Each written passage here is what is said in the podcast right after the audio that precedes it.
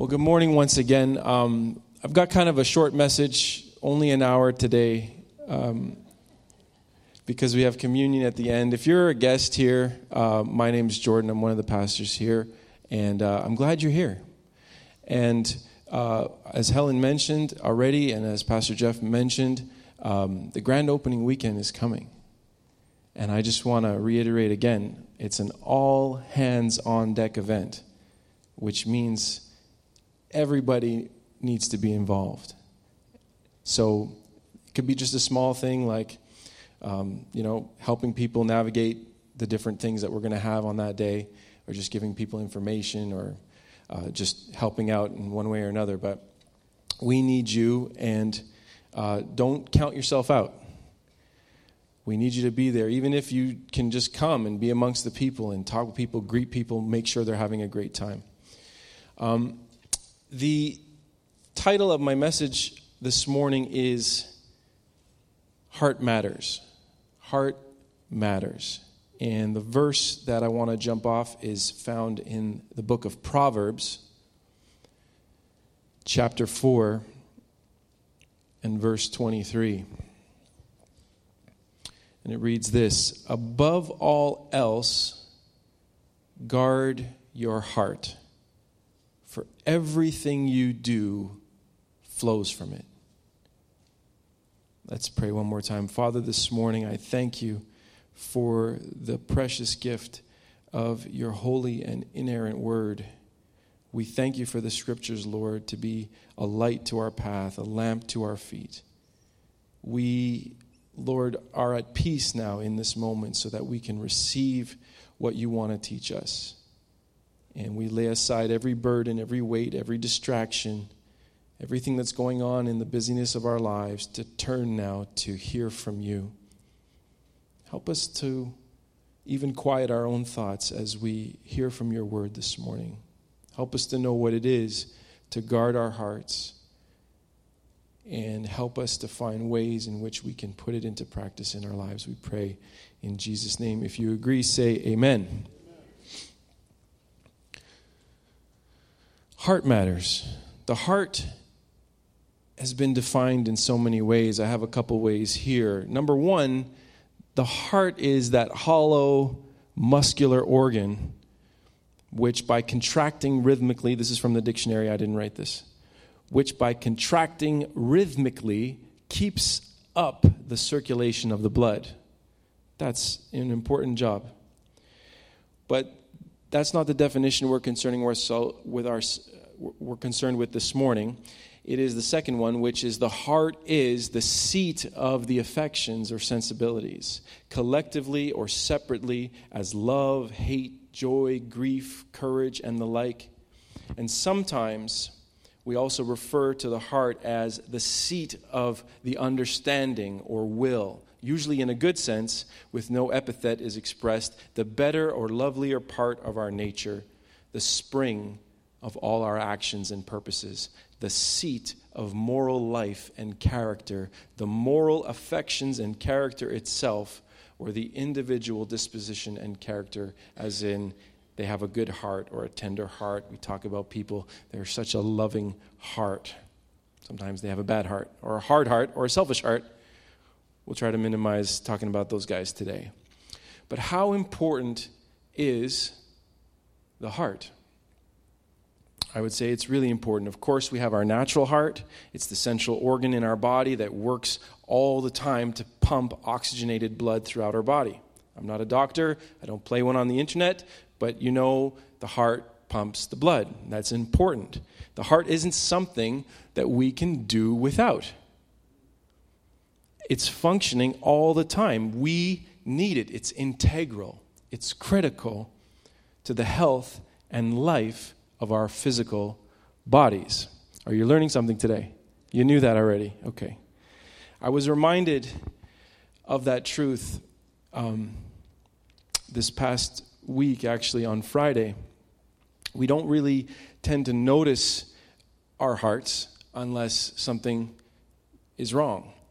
And on Friday, we got the call that uh, my father in law was um, he was breathing heavy and he was exhausted, and all of a sudden, you know, he's just having some pain and some stiffness, and he was having trouble breathing. So um, we thought, you know, it wasn't anything too serious, so we gave it a moment. But when it continued, my mother in law called the ambulance right away, and they immediately rushed him to the hospital. And it turns out that he had this thing called an infarction, which is basically a, a blockage in an artery. And when it's the heart, the hospital takes it really seriously. So they rushed him right away. Within an hour, he's having surgery. So we were really thankful that the Lord was in that whole process from the ambulance and the, the firemen to the hospital, and they got to it right away, and they went through his wrist. It's a new way of doing it. If they can't do that, they go through, I think, the hip or something like that. Um, but they got to it, they cleared the blockage, and because they got to it so quickly, um, they were able to reduce any long term damage. So he only ends up having about 5% of uh, scarring on his heart that he's going to be rehabilitating and recuperating. So we thank God for protecting my father in law. Amen? The heart is so important, and we were reminded of that uh, this week. My father in law had a heart attack, so please keep him in prayer. Um, that he doesn't do anything too strenuous and that his stress is down because that's important when it comes to the heart. But Scripture teaches us also in the, in the Old Testament, it's interesting what it talks about the heart. It says this in Leviticus 17 11, speaking about the blood of a creature. You see, in the Old Covenant, there was a sacrificial system and um, they would sacrifice animals on an altar, and they would pour out the blood of the animal. And it, said, it says this in verse 11 of chapter 17 For the life of a creature is in the blood, and I have given it to you to make atonement for yourselves on the altar. It is the blood that makes atonement for one's life. So even the physical blood was important. It talked about the life of the creature is in the blood, and the heart pumps the blood. But returning to our second definition, the heart as our innermost being, our very soul, we ask again, how important is it? The wisdom of Scripture tells us to guard our hearts above everything else. We take care of our physical hearts, but do we also take care of our souls? Turn to your neighbor and, and ask the question How is your soul? How is your soul? Has guarding our hearts been priority number one? The verse we read in Proverbs says this above all else. Where does that land on the priority list? If it's above all else, above all our other affections, above all our other activities, above all other pursuits and all other concerns, all other worries, all other things that we can be concerned with in life to do, where is guarding your heart on that list? The scripture clearly shows and teaches that it should be top priority about what's going in and what's coming out. As we live in the busyness of our lives each day, it's possible to go a long time without thinking about the work our physical heart are doing for us. Sometimes the only time we really think about our heart is when something isn't working as it should. In like manner, how often do we give thought to the condition of our souls? Do we have guards posted at the gateways of our hearts, ready and on alert? Or have we let the guards of our heart fall asleep?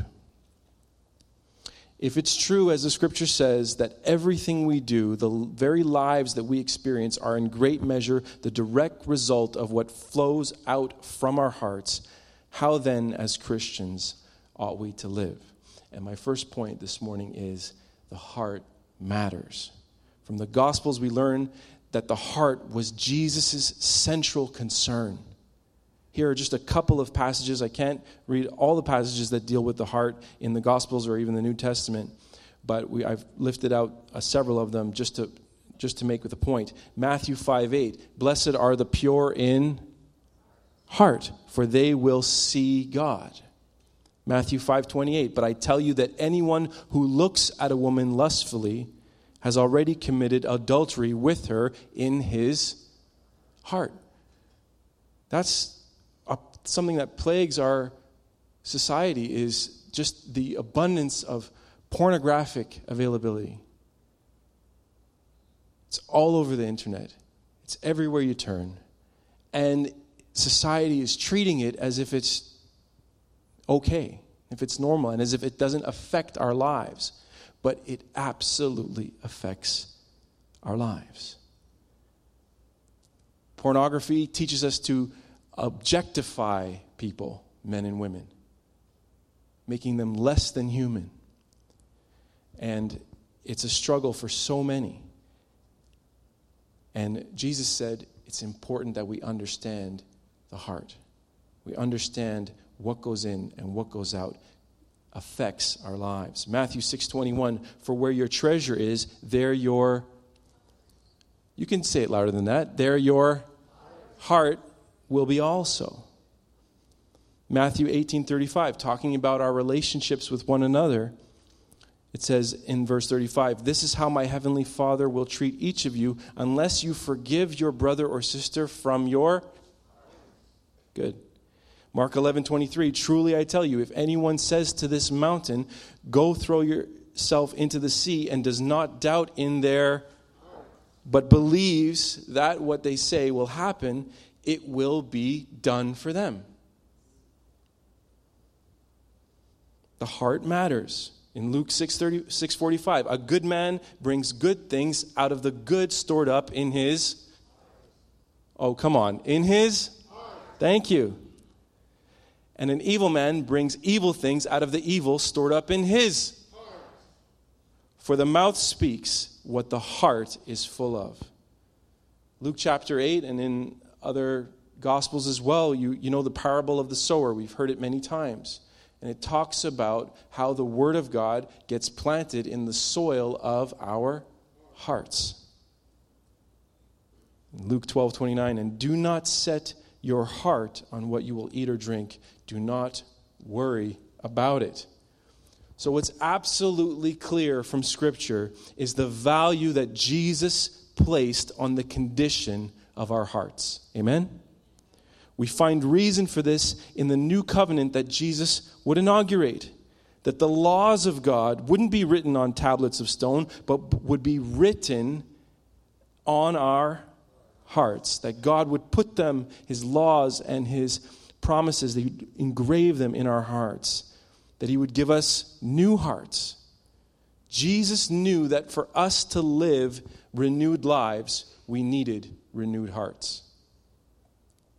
I'm going to say that again. In order for us to live renewed lives, it requires us to have renewed hearts.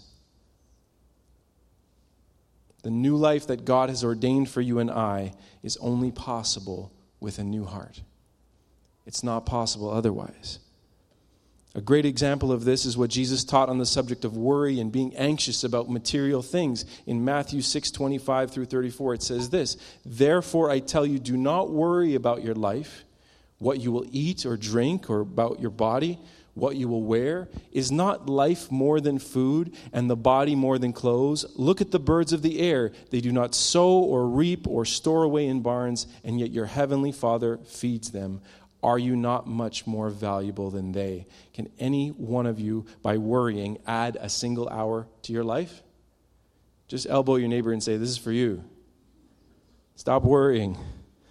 And why do you worry about clothes? See how the flowers of the field grow? They do not labor or spin, yet I tell you that not even Solomon in all his splendor was dressed like one of these. If that is how God clothes the grass of the field, which is here today and tomorrow is thrown in the fire, will he not much more clothe you?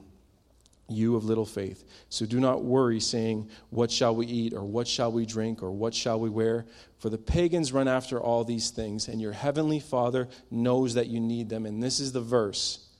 But seek first his kingdom and his righteousness, and all these things will be given to you as well. Therefore, do not worry about tomorrow, for tomorrow will worry about itself.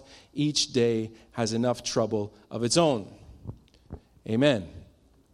Now, it's interesting about this verse. Um, several years ago, before I went to Bible college, um, I was thinking thinking about going to a particular college that a well-known minister. I'll, leave him. Um, I won't mention his name, but a well-known minister had a Bible college in St. Catharines, Ontario, at one point, and um, I had applied to get some information, and um, I was thinking about going or not going, and he wrote me a personal letter, and it really stuck with me what he wrote because he included this verse.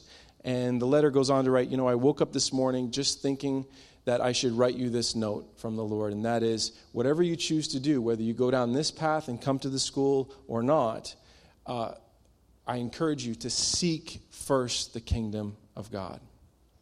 And all these things will be added unto you. So it's been a powerful verse for me just because he took the time to write me that letter. But it, it, it sometimes challenges us because we think when we read that verse on the surface, it seems like Jesus is telling us not to care, right? Don't worry about your life. Don't worry, everything's going to be taken care of. Don't worry about this or that, right? It seems like what Jesus is encouraging us to do is be irresponsible. Is that what the scripture is telling us this morning? No. Instead, Jesus is giving us a key. Jesus is not telling us not to care or just not to worry about it. Instead, he's explaining that the heart is what really matters. We've all heard stories of lottery winners, 649. Um, if you win, um, I'll, le- I'll, leave you my cell phone number. You can call me. We can talk about it. Um, pray about it.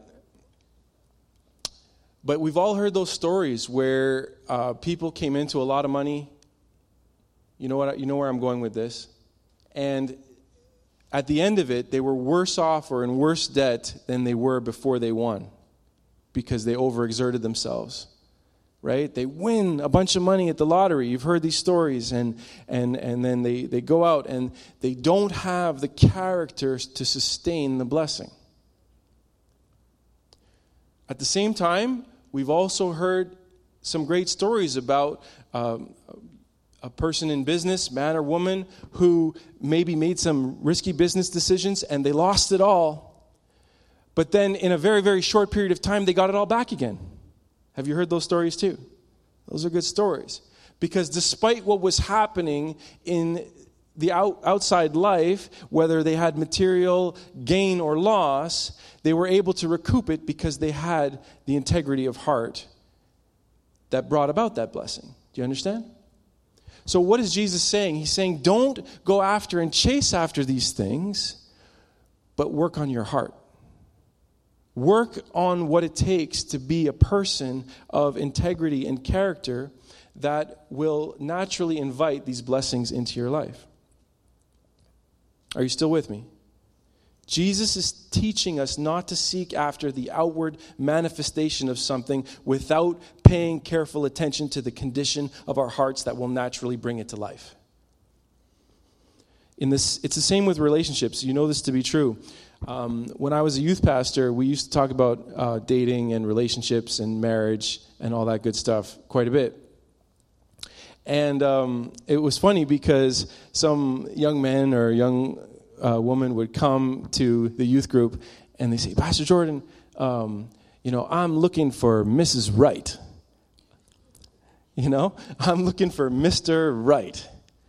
And um, I, I, I, you know, I used to have a kind of a funny way of responding to that. I said, well, Mrs. Mrs. Right is only looking for Mr. Wright, right? You can only talk to Mrs. Right if you're Mr. Right and vice versa. You know, you can only find Mr. Right if you're Mrs. Right. And I know, um, you know, that, that can be a touchy subject because often we feel like we're doing the best we can do and we're serving God and we're, we're, we're going out. But, I, you know, maybe we just need to take more of a humble uh, approach to understanding that and say, you know, is there something that I need to be working on to put myself in the best position to be the person that Mr. Right or Mrs. Right would be looking for? Is that okay to say that? Okay. A little bit, a little bit worried about that one but it's true. I mean, how many times are we asking God to take a shortcut and bless us in whatever kind of way, and yet we aren't willing to invest in the character and integrity of our own hearts, which would ensure the blessing stays a blessing? Why would God want to give us something that He knows we don't have the integrity to sustain? Why would he grant us our request if he knew that the very thing we were asking for would ultimately destroy us and lead us astray? Because it's the heart that matters. So Jesus is saying, don't chase after all these things, but instead seek first the kingdom. What does that mean? What does it mean to seek first the kingdom? It means to pursue righteousness, peace, and joy. Righteousness, right standing with God. Pursue being right relationship with God. Pursue peace. It's very difficult to receive from God apart from a place of peace. When you're trying to hear from God, when you're trying to receive from God, you've got to first seek the kingdom, His righteousness, His peace, and His joy. His joy comes from a grateful heart. When we say, Lord, I may not be where I'd like to be, but thank God I'm not where I used to be. Where we can say, despite my circumstances, despite where I'm at, I have joy because I know who my Father is, and I know my Redeemer lives. And I know that things may work out the way I want, they may not, but I'm secure in Him. And I am grateful, and I have joy, and I have peace, and I have righteousness because of what Christ has done for me. It's the heart that matters. I want to tell you a little story that I'm not proud of. Can I do that? Um, when I was when I was young, I, I was looking to get my first car, and I was uh, kind of a new Christian, uh, relatively, and I was like, "Lord, I need a car." I was living in uh, Kingston at the time, and the bus system in Kingston um, is a, a work in progress. So if you miss a bus in one place, you're like four hours out of the way. It's, it's, it's, it's wild. Um, you need to connect. So I, I really needed a vehicle to, to live there in the place I was living. And so I was like, God, I believe that you're able to do this. I believe you're able to meet my needs. I believe there's, it's nothing for you to create the entire universe. Surely you can give me a little bitty car. Right? Makes sense, right? Does it make sense? Yes. Okay. I was like, this is nothing for you. God, you could open the windows of heaven right now. In fact, the only reason why you're not is for some reason, I don't know. Maybe you don't want to. That's the only way I could explain it. So I, would, I was praying all Saturday night and fasting and praying. And I just sensed that the Lord was telling me to wait but I said, no, I'm going to push this one. God, there's nothing stopping your hand. You can do this. I want this car, Lord. I was angry. And I just sensed in my spirit, all right. So, ended prayer. I went to church the next day kind of just going through the motions, much like this, much like a service like this. And I was uh, down by the altar in the front, and uh, this lady came up to me and she said, Are you Jordan? And I said, Yes. And she said, I have a car for you. I have a car for you. And so, boom, I got so excited. I was so happy, and uh, I was like, okay, where do I where do I sign? Where do I pick it up? You know, like I'm ready to go. You know, young guy, first car. I didn't have a car before. It's my first car, and it was given to me from God. And I had prayed the night before about it. You guys see where this is heading? Okay. So I get the car, and needless to say, it's in kind of rough shape. But I took it anyway because it's a free car from God, right? It's His will that I have this car, right? I prayed about it, I got it, it must be from Him. Make a short story long. I didn't have the character to sustain it. The car needed about $3,000 of repairs, and I was, I don't know, earning minimum wage or something close to it at the time. And there's gas, and the insurance company wanted like $400 a month to insure me as a young driver. And I overexerted myself, and it ended up breaking my budget and my bank and my situation. And it was just a real nightmare. I'm not proud of this story, but I wanted to share it with you because I think sometimes we ask God for a blessing and then He turns around and gives us the opportunity to grow in our hearts. And we're not willing to do that work because we just want a shortcut to the blessing. Am I the only one? Whatever it is you want in your life, begin to sow that in your heart. Begin to ask God to do a work in your heart because the heart matters. And when we get to a place where we have the integrity of heart and the character to sustain the blessing, I think that's when our Father shows up. Amen? Is this helping you? So, how do we do this? Romans 12, 1 and 2, classic. Therefore, I urge you, brothers and sisters, in view of God's mercy, to offer your bodies as a living sacrifice, holy and pleasing to God. This is your true and proper worship. Do not conform to the pattern of this world, but be transformed by the renewing of your mind. Then you will be able to test and approve what God's will is his good, pleasing, and perfect will. I know you know this verse, and it's good to be reminded. It's good to come back and learn it again. This means that if we are going to see change in your life, in my life, we need to deal with the patterns and habits we live by. You won't see change unless change. It's pretty deep, right? We need to put a stop to the old patterns of thinking and relating, and we need to adopt new ways of seeing and perceiving.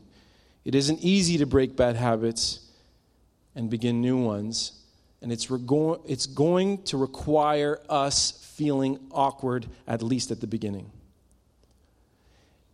You may be here and hearing what I'm saying, and you say, It's impossible for me to change. I am who I am. And I'm saying, Don't believe that.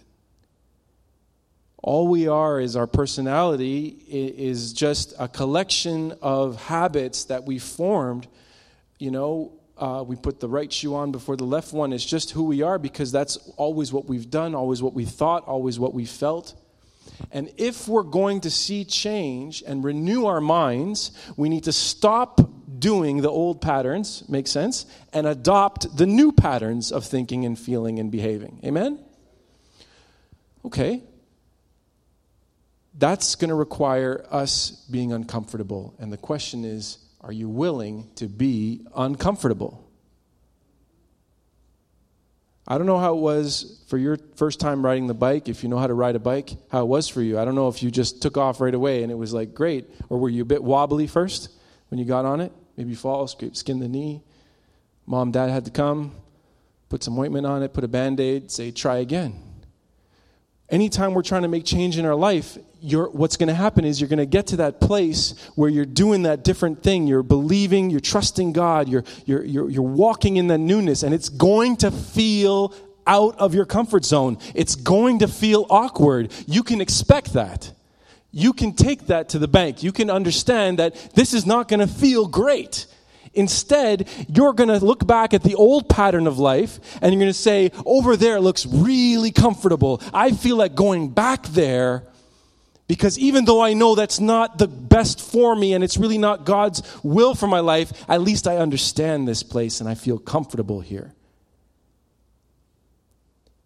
We have to be willing, if we're going to see change, we have to be willing to be uncomfortable and be okay with the awkwardness until we see that change, until we understand uh, wh- what God wants to do in that place. Are you still here?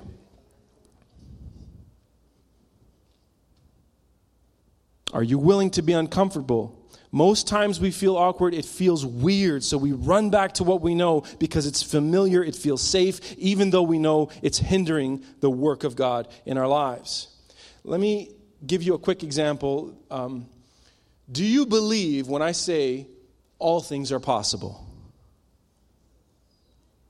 You believe that? I chose this because it's, it's, it's, it's, an, it's kind of a, an extreme example. All things are possible. It says in Mark 9.23, if you can, said Jesus, everything is possible for one who believes. In Matthew 19.26, Jesus looked at them and said, with man this is impossible, but with God all things are possible. It says it in Scripture. Jesus said it. You can't disagree with it, right? So we say we believe it, but when I tell you, when I come down and say to you, do you believe that all things are possible? Boom, what happens in your mind? You begin to reason away. You begin to think that actually, maybe all things are possible, but not all things are probable. Maybe eh, all things are possible with God, doesn't mean all things are possible with me. You begin to give yourself outs and excuses, and th- all this is is your brain and your old pattern and your old habit reminding you of the comfortable place. Because if you believed all things were possible, if you believed that God could answer your prayers, if you believed that He could come in and heal your body and bring new life into that situation and save that sister, that brother, that family member. Remember, if you believed that all things were possible with God to move that mountain, it would force you to leave that place of comfort. If you say, I'm too old, God can't use me anymore, that's just an old pattern thinking. And I use that as an example. It's one I struggle with. Is it really possible with God? 2 Corinthians 5 3 to 5 says this For though we live in the world, we do not wage war as the world does. The weapons we fight with are not the weapons of the world. On the contrary, they have divine power to demolish strongholds. We demolish arguments and every pretension that sets itself up against the knowledge of God. And we take captive, hear his language, every thought and make it obedient to Christ.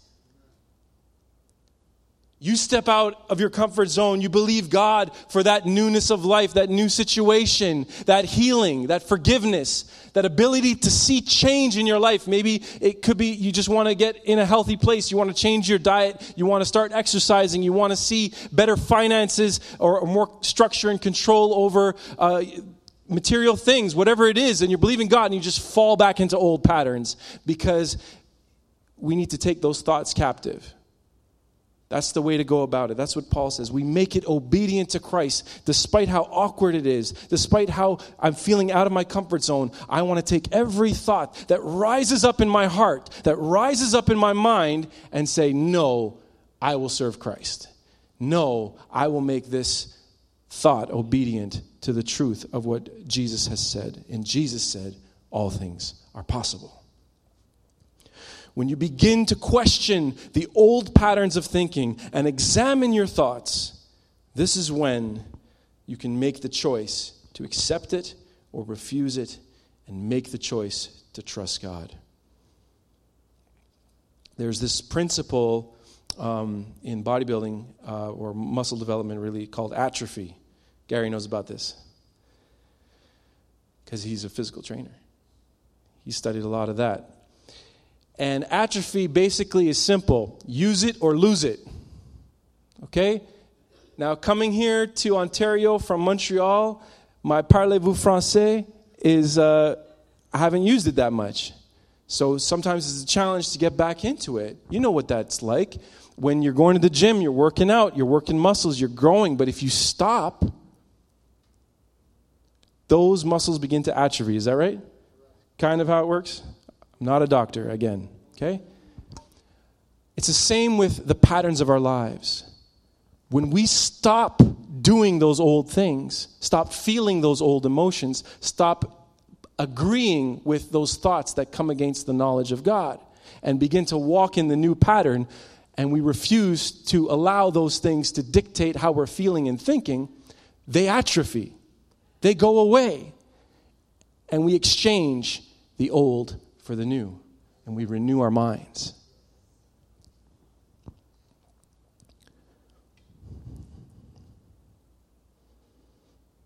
Works with muscles, also works with skills.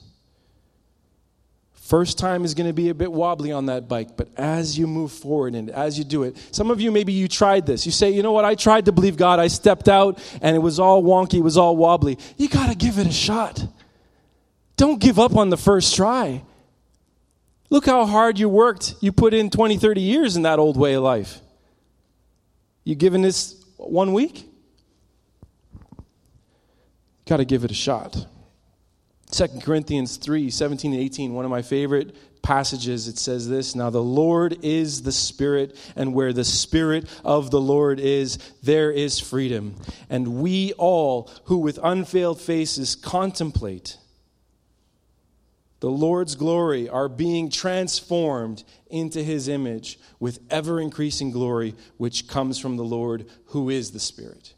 The transformation happens as we contemplate. As we see Jesus and study the Word of God, we work to conform ourselves to the pattern that we see in Scripture with the help of the Holy Spirit. Band, you can come back. As I conclude this morning, just before we enter into a time where we're going to partake of the Lord's Supper, I want to encourage you this morning by saying we are called to bring our hearts and minds into alignment with the work that God has done in our hearts. Amen. Jesus has called you to walk into the fullness of the victory that he has already won on your behalf. That's a shouting part. Do we have a sign? Shout here. Say it again. Jesus has called you to walk into the fullness of the victory that he has already won on your behalf. He has made a way. There is life in his name. There is freedom in his name. There is healing in his name. There is hope in his name. Jesus has made a way. And you can reach out and believe him today. It's going to be awkward. Might feel weird. Might feel comfortable over here. But he's called you to walk in the fullness of the victory that he has purchased for you with his body and blood. He's done it. They asked Jesus, What should we do to do the works of God? And Jesus answered in John 6 29, The work of God is this, to believe in the one he has sent. 1 Thessalonians 4 3, all the youth, all the time, What's the will of God for my life? A lot of people asking that. What's the will of God? It says this Thessalonians, 1 Thessalonians chapter 4, verse 3 This is the will of God for you, your sanctification, the renewing of your mind. God isn't concerned so much with what you do, although He is, but more so how you go about doing it. The heart we have behind it, the motives we have. Doesn't matter if you're working at Timmy's or McDonald's. What matters is how you go about being an employee at those places, right? Those are fine establishments. Just use them as examples. 1 John 5, 1 to 5 says this Everyone who believes that Jesus is the Christ is born of God. And everyone who loves the Father loves his child as well. This is how we know that we love the children of God by loving God and carrying out His commands. In fact, this is love for God to keep His commands, to renew our minds, to walk in the fullness of the victory He won for us on Calvary.